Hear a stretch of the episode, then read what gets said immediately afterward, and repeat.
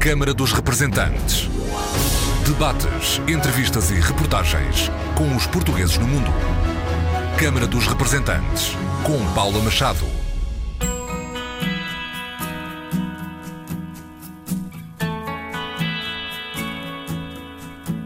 Olá, bem-vindos à Câmara dos Representantes. A possibilidade dos cidadãos na diáspora estarem incluídos no Seguro Social Voluntário da Segurança Social Portuguesa foi aprovada por unanimidade pelos deputados da Comissão de Negócios Estrangeiros e Comunidades Portuguesas. O autor do parecer foi Paulo Porto, o advogado luso-brasileiro, deputado do Partido Socialista eleito pelo Círculo Fora de Europa hoje o nosso convidado. Ontem assinalou-se o Dia da Comunidade Luso-Brasileira e o achamento do Brasil pelo português Pedro Álvares Cabral foi a 22 de abril de 1500. Na Alemanha começam a ser levantadas as restrições por causa da pandemia do Covid-19. Vamos conversar com Manuel Campos, a viver em Frankfurt, homem do movimento associativo, cantor, foi sindicalista e conselheiro social na Embaixada da Alemanha no Brasil. Conversas para ouvir já a seguir.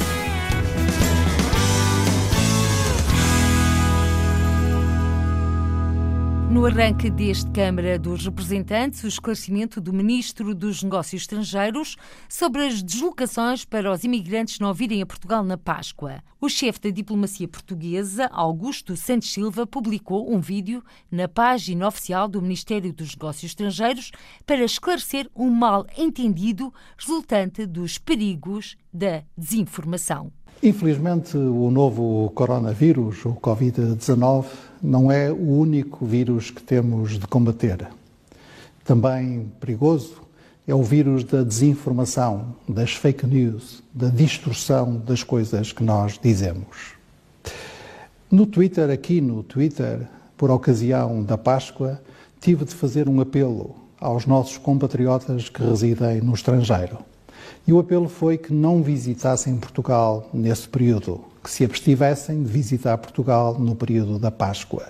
E esse apelo referia-se apenas à Páscoa.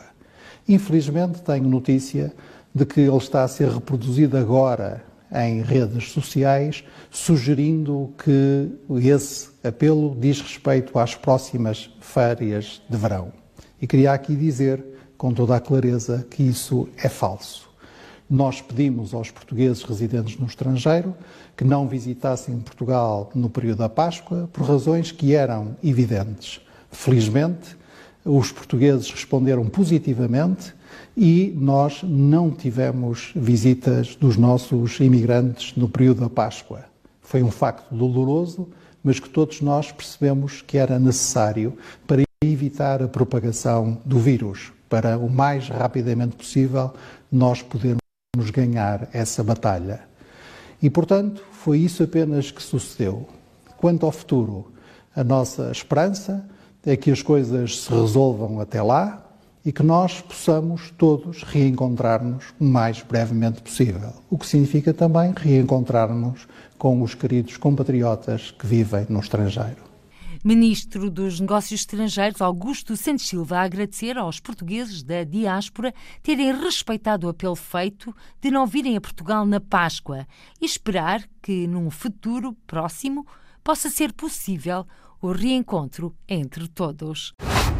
A possibilidade dos cidadãos na diáspora estarem incluídos no Seguro Social Voluntário da Segurança Social Portuguesa foi aprovada por unanimidade pelos deputados da Comissão de Negócios Estrangeiros e Comunidades Portuguesas.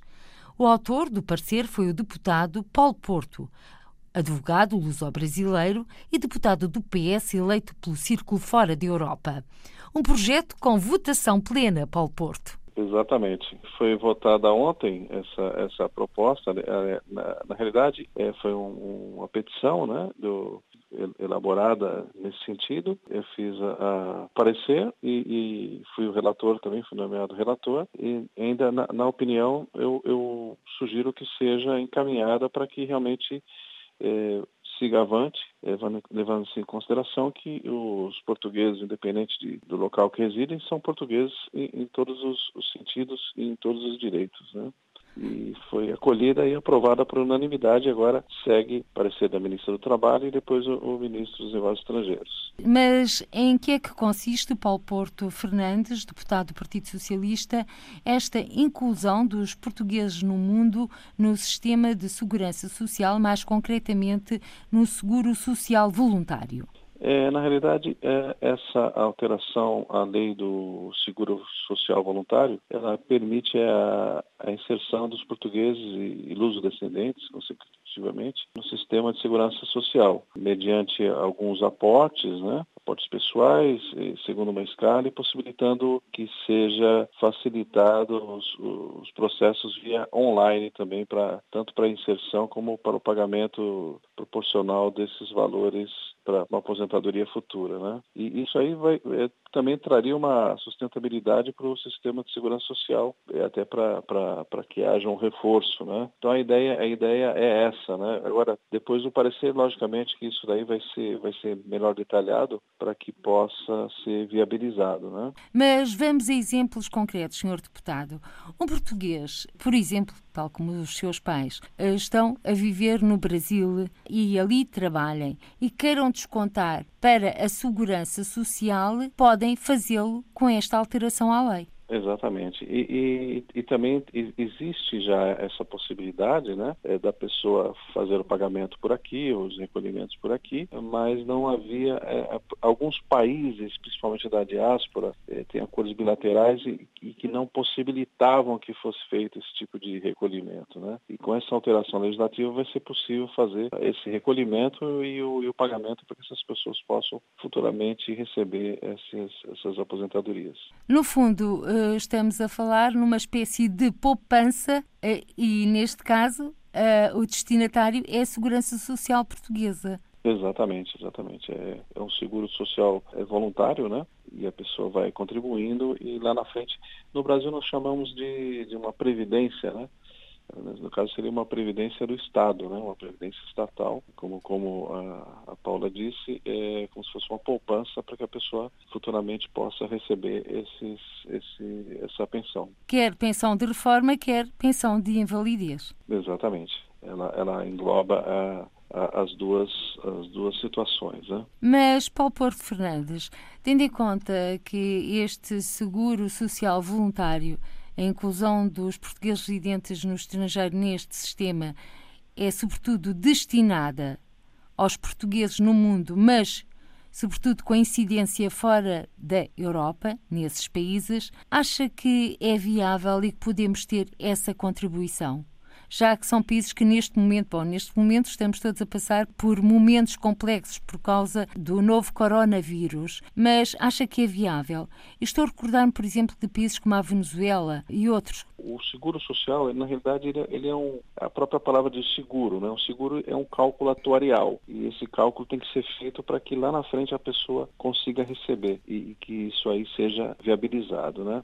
Nesse caso específico foi, foi até uma, uma coincidência que o, que o peticionário é, é, o, é o Felipe lá da, da, Venezuela, que ele fez essa petição, encaminhou à Assembleia da República, e até é, mencionando essa situação da, da, comunidade portuguesa na Venezuela, que existe um acordo bilateral entre, entre Portugal e Venezuela, mas é, ele não englobava essas pessoas para o seguro social voluntário. Né? E isso daí vem reforçar essa, reforma dessas pessoas e principalmente nesses momentos de, de, pandemia, agora que se justifica mais ainda essas, essas ações pontuais, alterações legislativas para que corrijam algumas distorções que temos na nossa, na nossa legislação. Outros ajustes à legislação também têm a ver com os portugueses no mundo, ajustes que estavam em cima da mesa, nomeadamente os apoios ao ASIC e ao ASEC, apoios sociais aos imigrantes. Neste momento, eh, estão também os deputados estão a estudar novas possibilidades, novas soluções? Sim, é, na realidade é, o, o ASIC e o ASEC eles, eles são muito utilizados é, no Brasil e na Venezuela, é, África do Sul, por conta da, da situação que o país vive, que os países vivem e, e essas, nossas comunidades. É, recentemente na Venezuela houve um pedido para que fosse agilizado o procedimento por conta da dificuldade que os cidadãos encontravam em, requerer alguns documentos essenciais para, para requerer esse, esse, apoio e foi, e foi levado eh, para, até o Ministério dos Estrangeiros e foi deferido o pedido, inclusive com um aumento uh, dessa, desse recebimento é, em cerca aí de 50% do que, do que era pago para essas pessoas. Né? Então, realmente, ele cumpre essa função é, é, muito importante o, o ASIC, esse, o ASIC, tanto o ASIC como o ASEC. O ASEC é, é, seria mais para situações pontuais, uma, numa, uma carência emergencial e pontual, e o, e o ASIC é, é, é para é, é, como se fosse uma pensão social mesmo que a pessoa recebe. É um valor pequeno, mas ajuda para uma pessoa que está numa situação difícil, sempre, sempre ajuda.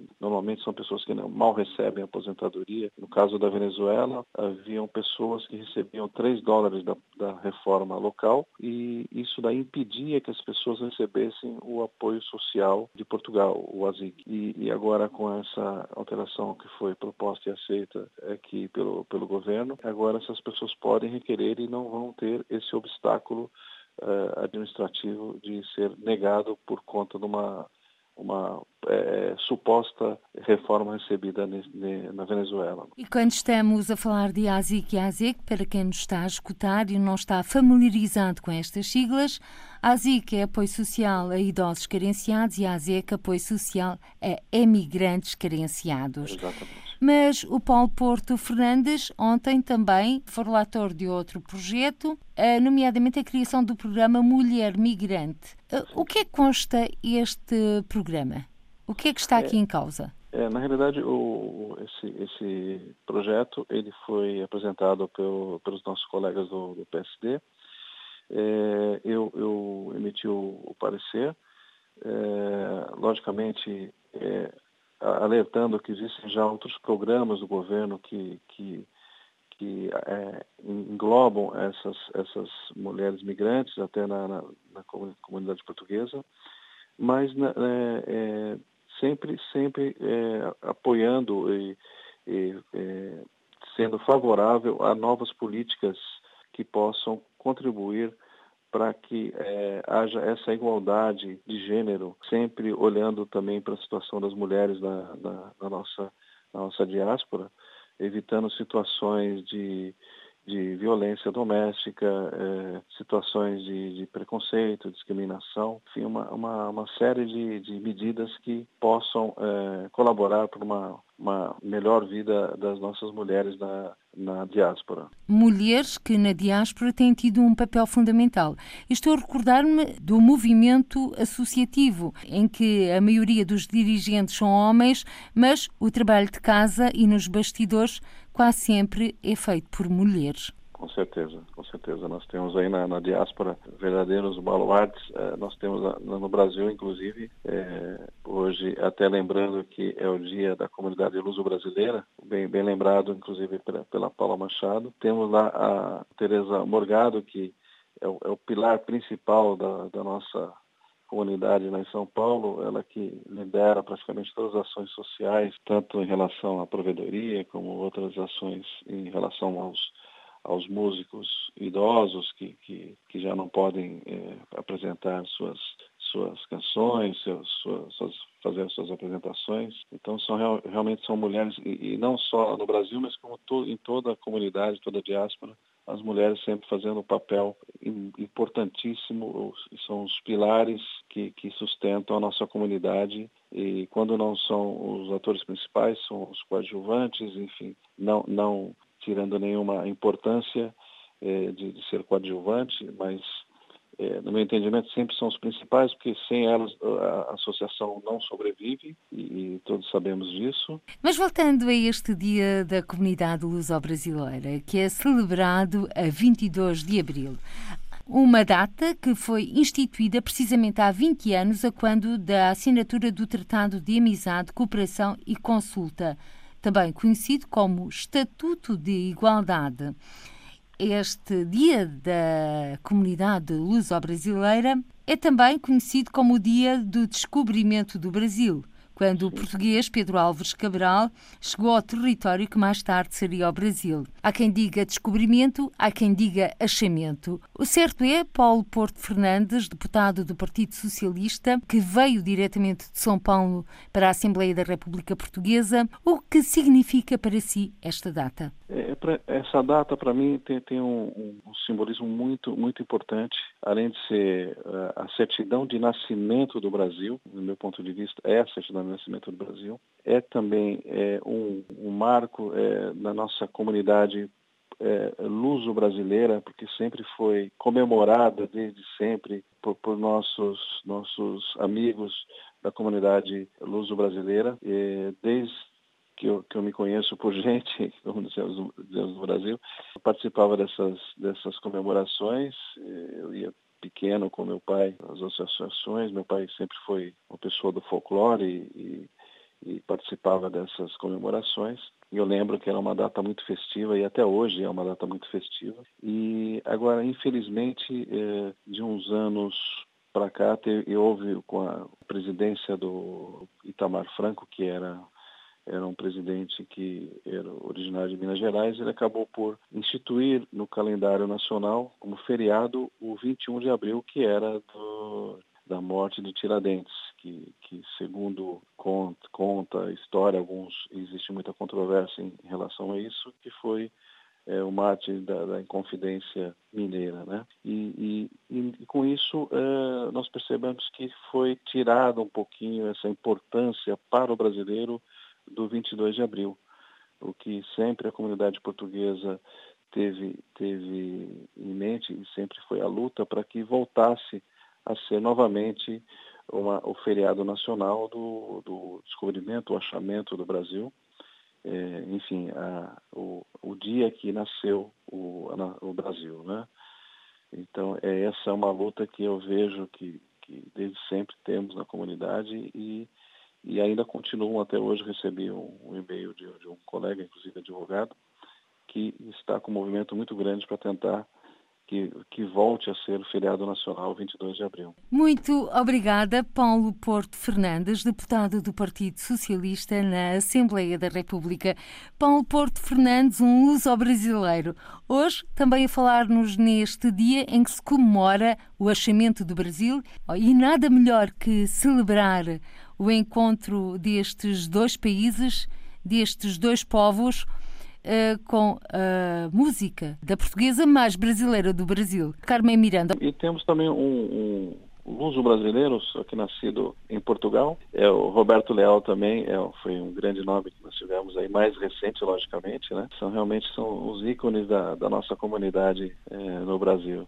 Mas a Carmen Miranda, ela é, é o que simboliza mais essa, essa essa fusão entre, entre as duas nações, é, assim como Roberto Leal também, é, cada um no seu tempo, e muito bem comemorado e, aliás, deixo aqui meu, meu abraço a, a todos os, os, portugueses, a todos os brasileiros e a todos os luso-brasileiros é, nessa, nessa data festiva. Paulo Porto, deputado do PS eleito pelo Circo Fora da Europa, a dar entrada à portuguesa mais brasileira do Brasil. Com a pandemia do coronavírus, em que o desespero se entrelaça com a esperança, Carmen Miranda e o mundo não se acabou.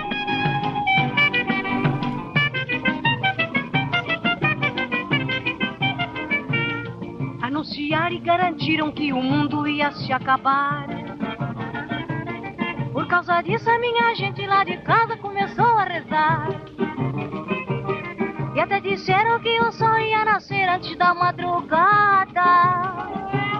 Por causa disso, nessa noite lá no morro não se fez batucada. Anunciaram e garantiram que o mundo ia se acabar. Por causa disso, a minha gente lá de casa começou a rezar. E até disseram que o sol ia nascer antes da madrugada. Por causa disso, nessa noite lá no morro não se fez batucada. Acreditei nessa conversa mole, pensei que o mundo ia se acabar. E fui tratando de me despedir, e sem demora fui tratando de aproveitar. Beijei na boca de quem não Dancei um samba em traje de maiô e o todo mundo não se acabou. Anunciaram e garantiram que o mundo ia se acabar. Por causa disso, a minha gente lá de casa começou a rezar. E até disseram que o sol ia nascer antes da madrugada. Por causa disso, nessa noite lá no morro não se fez batucada. Chamei um gajo com quem não me dava e perdoei a sua ingratidão. E festejando o acontecimento, gastei com ele mais de quinhentão. Agora eu soube que o gajo anda dizendo coisa que não se passou. E vai ter barulho e vai ter confusão, porque o mundo não se acabou. Anunciaram e garantiram que o mundo ia se acabar. Por causa disso, a minha gente lá de casa começou a rezar. E até disseram que o sol ia nascer antes da madrugada. Por causa disso, nessa noite lá no morro nem se fez batucada.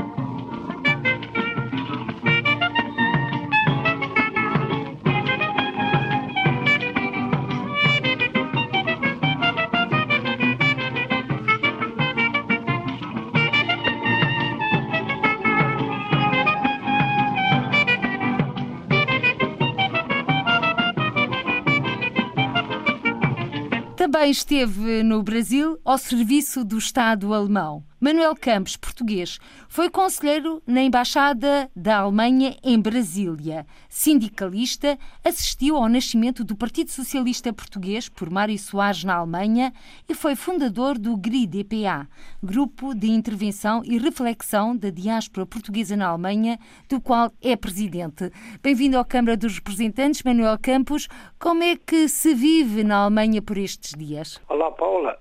Aqui é Manuel Campos da Alemanha, perto de Frankfurt. Como é que nós vivemos? Vivemos em parte desmascarados e em parte mascarados. Ou seja, aqui na cidade de Frankfurt e arredores, no estado de Hessen, parece que só a partir da manhã é que as, as máscaras vão ser obrigatórias. Mas há um problema porque há falta de fornecimento. Tem sido produzidos milhões de máscaras, mas ninguém sabe onde é que elas estão. De modo que nós vamos nos ajudando na medida que pudermos. Mas enfim, continuamos a lutar contra este vírus. As pessoas têm levado durante bastante tempo a sério as medidas tomadas pelo governo. Não deixam de ter, entretanto, medos, medos fundamentados em parte, porque quando demora muito tempo a percepção de que alguns direitos fundamentais estão a ser coartados ou travados, impedidos de ser exercidos, as pessoas entram em pânico. E um deles é, por exemplo, o, problema de não podermos sair quando quisermos. Mas, enfim, parece que neste momento as coisas começam a melhorar, já vão abrindo alguns negócios. Esperamos que daqui por uma semana vamos poder eh, ter alguns cafés e restaurantes e talvez também os cabeleireiros abertos mas há uma reação neste momento da senhora Merkel dizendo que não podemos abrir muito porque poderá haver uma segunda via de reprodução do vírus e isso poderia acabar com todos os esforços que fizemos até agora. É, é um tema que temos que levar a sério, mas temos que ter a perspectiva de que os direitos fundamentais não vão ser substituídos pela prisão preventiva em casa. O Manuel Campos sente que está em prisão preventiva? Eu não sinto que estou em prisão preventiva, mas há muita gente que sente, porque a minha experiência de vida foi sempre, eu passei 13 anos no seminário e sei o que é que significa estar praticamente em retiro, numa espécie de prisão preventiva, preventiva, mas como é que é dizer, é voluntária. Mas há pessoas que não estão habituadas a isso. Muitas pessoas não conseguem trabalhar esta situação com a própria cabeça.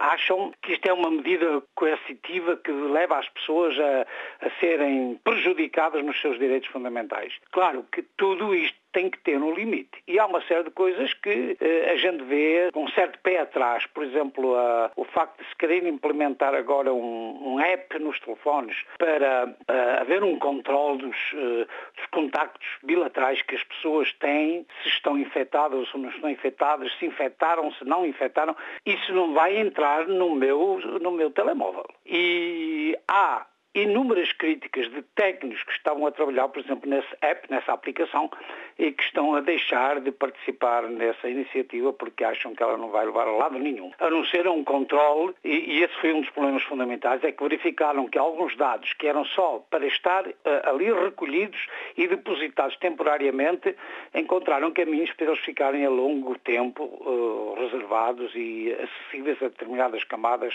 das estruturas estatais. E não é isso que nós queremos. Eu não vou aplicar esse, esse sistema. É um sistema que está em estudo e é voluntária a sua aplicação. A pessoa claro, tem o direito é, à opção. É verdade. E eu vou optar por não aplicar, por não utilizar. Aliás, eu acho isso um bocadinho também superficial, porque imagina que eu tenho essa aplicação e que saio de casa, contacto com centenas de pessoas e deixei o telefone em casa. Ninguém sabe com quem é que eu contactei. E mesmo que Sim. contacte pelo telefone, também não contagia ninguém. Pois não. Pois não. Eu acho que são subterfúgios que às vezes o governo utiliza para dar uma espécie, um sinal de segurança de que nós estamos protegidos e que assim nos podemos proteger mais.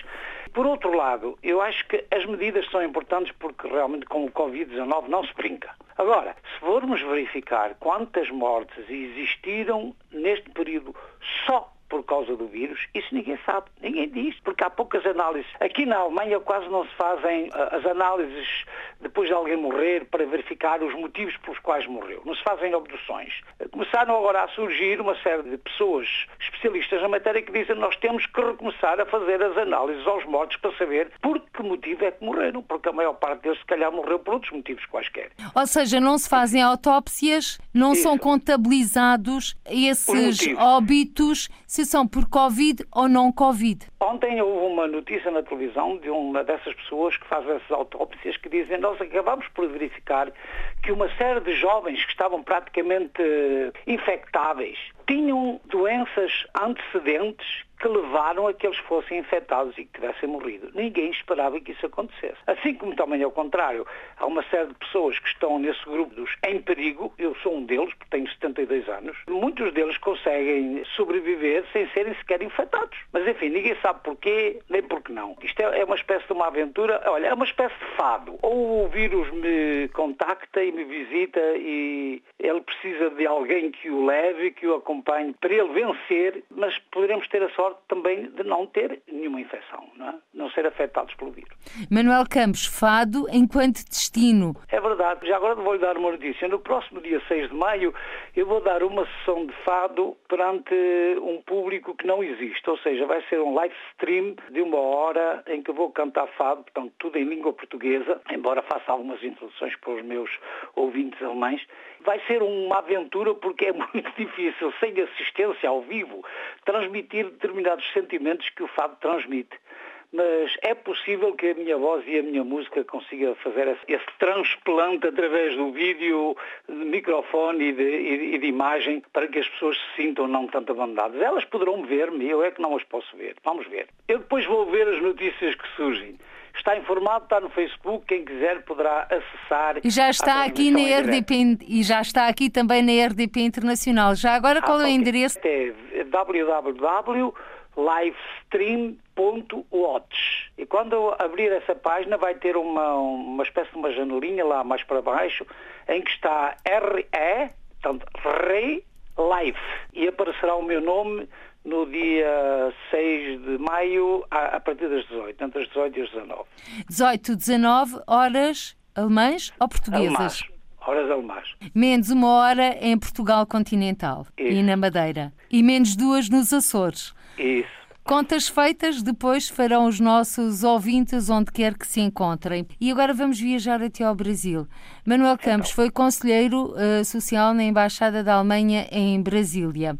Um assunto que sempre lhe foi caro foi o social, os direitos sociais. Entretanto, na passada terça-feira, Anteontem, o Parlamento, mais concretamente a Comissão Parlamentar de Negócios Estrangeiros e Comunidades Portuguesas, aprovou por unanimidade a possibilidade dos cidadãos da diáspora estarem incluídos no Seguro Social Voluntário. Como é que aprecia esta decisão? Bom, eu, para ser sincero, ainda não sei muito bem o que é que significa o Seguro Social Voluntário, porque ainda não, não, não vi essa notícia, ainda não aprofundei nada. Mas o seguro social voluntário eu imagino que seja um contributo pessoal fora dos quadrantes da, daquilo que significa a segurança social normal, sobretudo para quem trabalha ou para quem está em reforma. Se é isso, o voluntarismo é sempre uma coisa que poderá ter benefícios posteriores, uh, depois de quantos anos, eu não sei as condições. Segundo o deputado Paulo Porto, que foi o autor desta proposta, é uma espécie de poupança ah, para a segurança tem, tem... social portuguesa, ou seja, contribuem, é voluntário e depois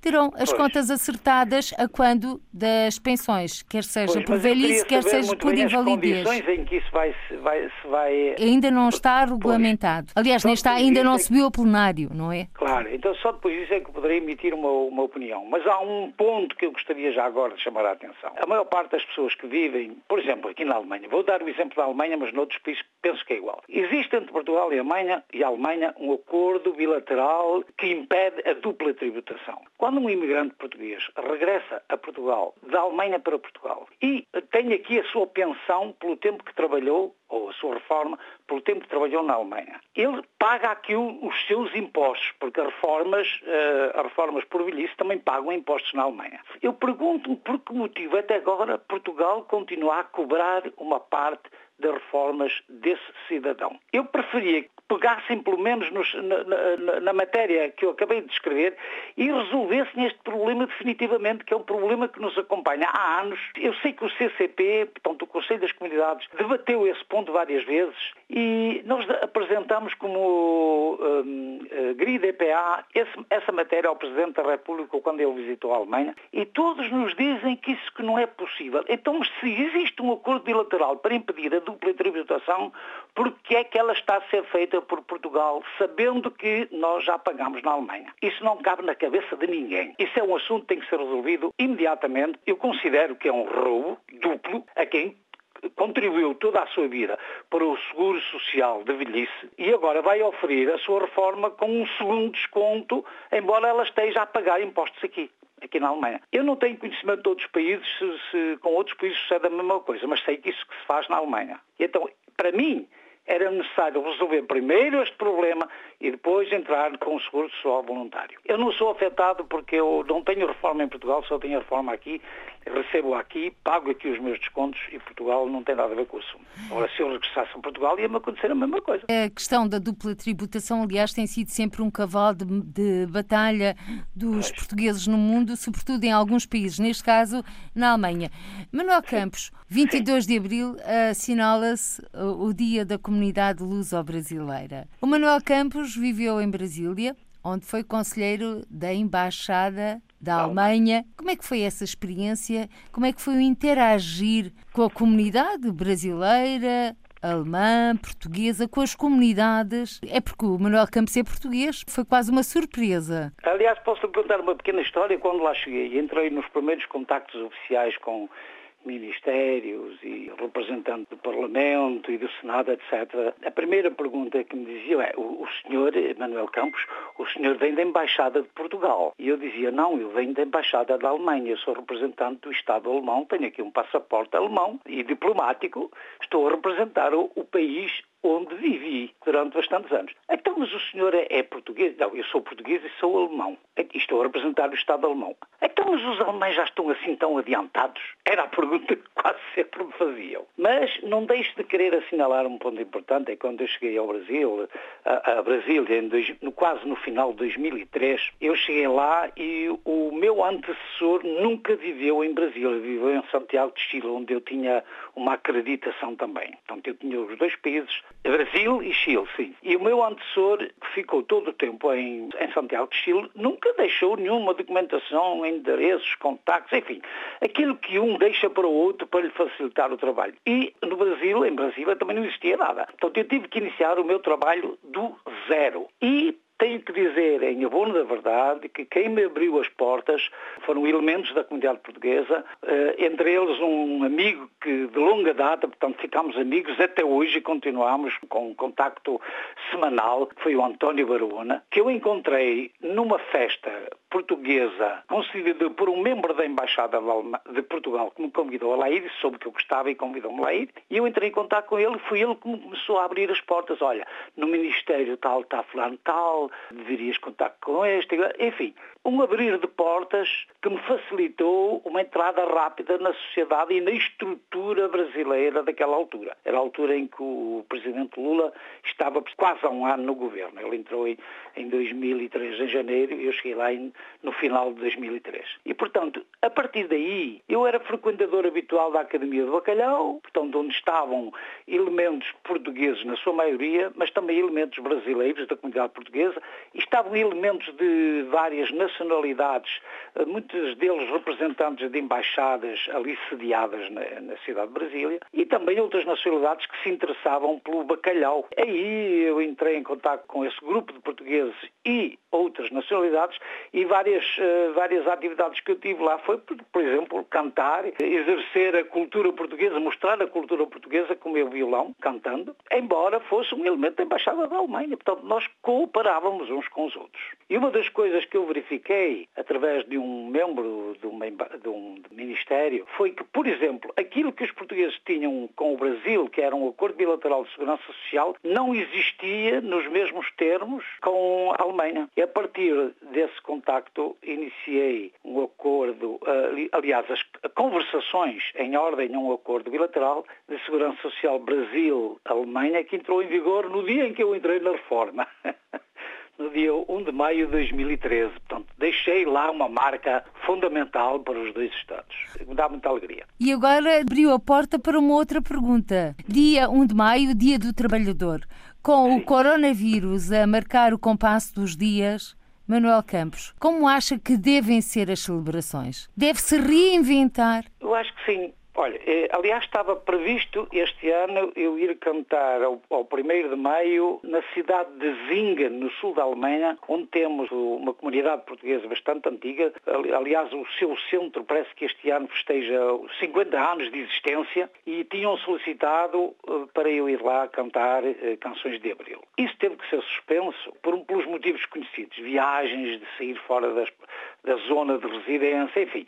Mas a própria DGB, que é a Federação Sindical, parecido com a UGT ou a CGTP em Portugal, determinou que este ano nós festejaremos o 1 de maio, mas não da maneira habitual, que era reunir grandes manifestações, mas sairão documentos, sairão tomadas de posição e é possível, ainda não sei como é que isso vai ser estruturado, mas é possível que haja declarações via internet do género que eu faço com o live stream quando for cantar o fado. Portanto, em vez das pessoas estarem presentes, alguém está no palco ou num sítio qualquer a fazer a sua transmissão, a dar o seu contributo. Aliás, eu vou aproveitar essa altura para, como não, vou, não podemos festejar aqui o 25 de Abril, vou lá cantar o Grande La Vila Morena no meio dessa sessão. E quem quiser cantará comigo. Está a haver um cinema enorme em Portugal sobre as celebrações, por exemplo, do 25 de Abril. Eu acho que cada um deveria celebrar o 25 de Abril por causa do seu significado. Se a Assembleia da República, essa é a minha maneira de ver, se a Assembleia da República. Esteve até agora em exercício com um número reduzido de membros e se der ao cuidado de manter os números eh, que tinha até agora ou ainda diminuir, mas fazer uma sessão comemorativa, eu pergunto por que não? Eu acho que a maior parte das pessoas que não querem isso são aquelas que não gostam do 25 de Abril. Tem muita pena que não gostem, mas se se mantiverem as decisões de distanciamento, de cuidado, de contactos, parece-me que, segundo o que eu li, a própria Direção-Geral de Saúde já tomou nota de que isso tem que ser feito e o plano que foi apresentado foi aprovado só por má vontade e, e por não amor à democracia que alguém poderá ser contra. Tem muita pena. E agora, Manuel Campos, para finalizar, a Alemanha está a aliviar as restrições a esta pandemia. O Manuel Campos vai atuar por live stream no dia 6 de maio, portanto, Sim. a partir das 18 horas. Da uh, Alemanha. Da Alemanha. Só uma informação, isto acontece praticamente todas as semanas com um cantor novo. Hoje, por exemplo, entrou um novo e na próxima quarta-feira serei eu. Eh, até que venha um próximo cantor, a gravação fica lá marcada e registrada. Portanto, se alguém não conseguiu ligar a tempo e horas, poderá entrar nessa janelinha mais tarde e ir ver. Tem que ser no espaço de uma semana, porque senão depois é substituído. Manuel Campos, português, foi conselheiro social na Embaixada da Alemanha em Brasília, sindicalista, assistiu ao nascimento do Partido Socialista na Alemanha, um homem do movimento associativo e também artista. A voz e o violão violão são os seus instrumentos. Manuel Campos, na reta final desta nossa conversa, uma sugestão musical. Olha, devido à data, à proximidade de, que temos neste momento com 25 de Abril e contra todas as celeumas que têm aparecido, eu desejaria que o Jacques Afonso com a sua grande Vila Morena, o grande, o grande lutador pela democracia e pela liberdade em Portugal. Grandola Vila Morena, terra da fraternidade, o povo é quem mais ordena dentro de ti a cidade, dentro de ti a cidade, o povo é quem mais ordena,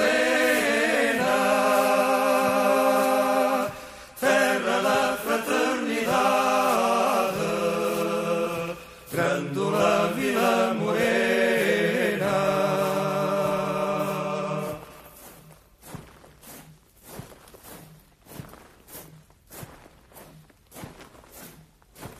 Em cada esquina um amigo em cada rosto igualdade.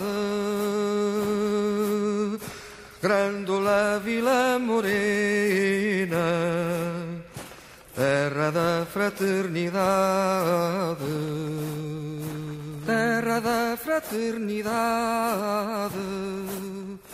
Grândola Vila Morena. Em cada rosto igualdade, o povo é quem mais ordena.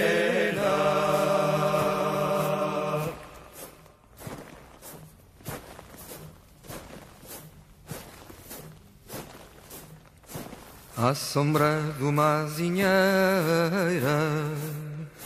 que já não sabia a idade. Jurei ter por companheira Grandola a tua vontade Grandola a tua vontade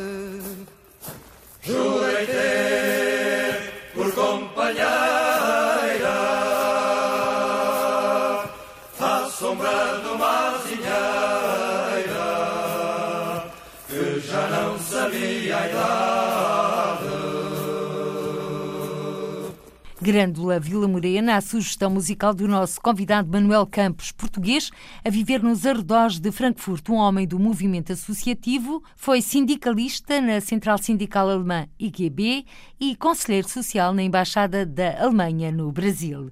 Nosso convidado também nesta edição foi Paulo Porto, advogado luso-brasileiro e deputado do PS pelo Círculo Fora da Europa, na Assembleia da República. Obrigada a ambos e a si que está desse lado. Até ao próximo encontro. Acredite que tudo vai ficar bem, muita saúde e seja feliz. Câmara dos Representantes. Debates, entrevistas e reportagens com os portugueses no mundo. Câmara dos Representantes, com Paula Machado.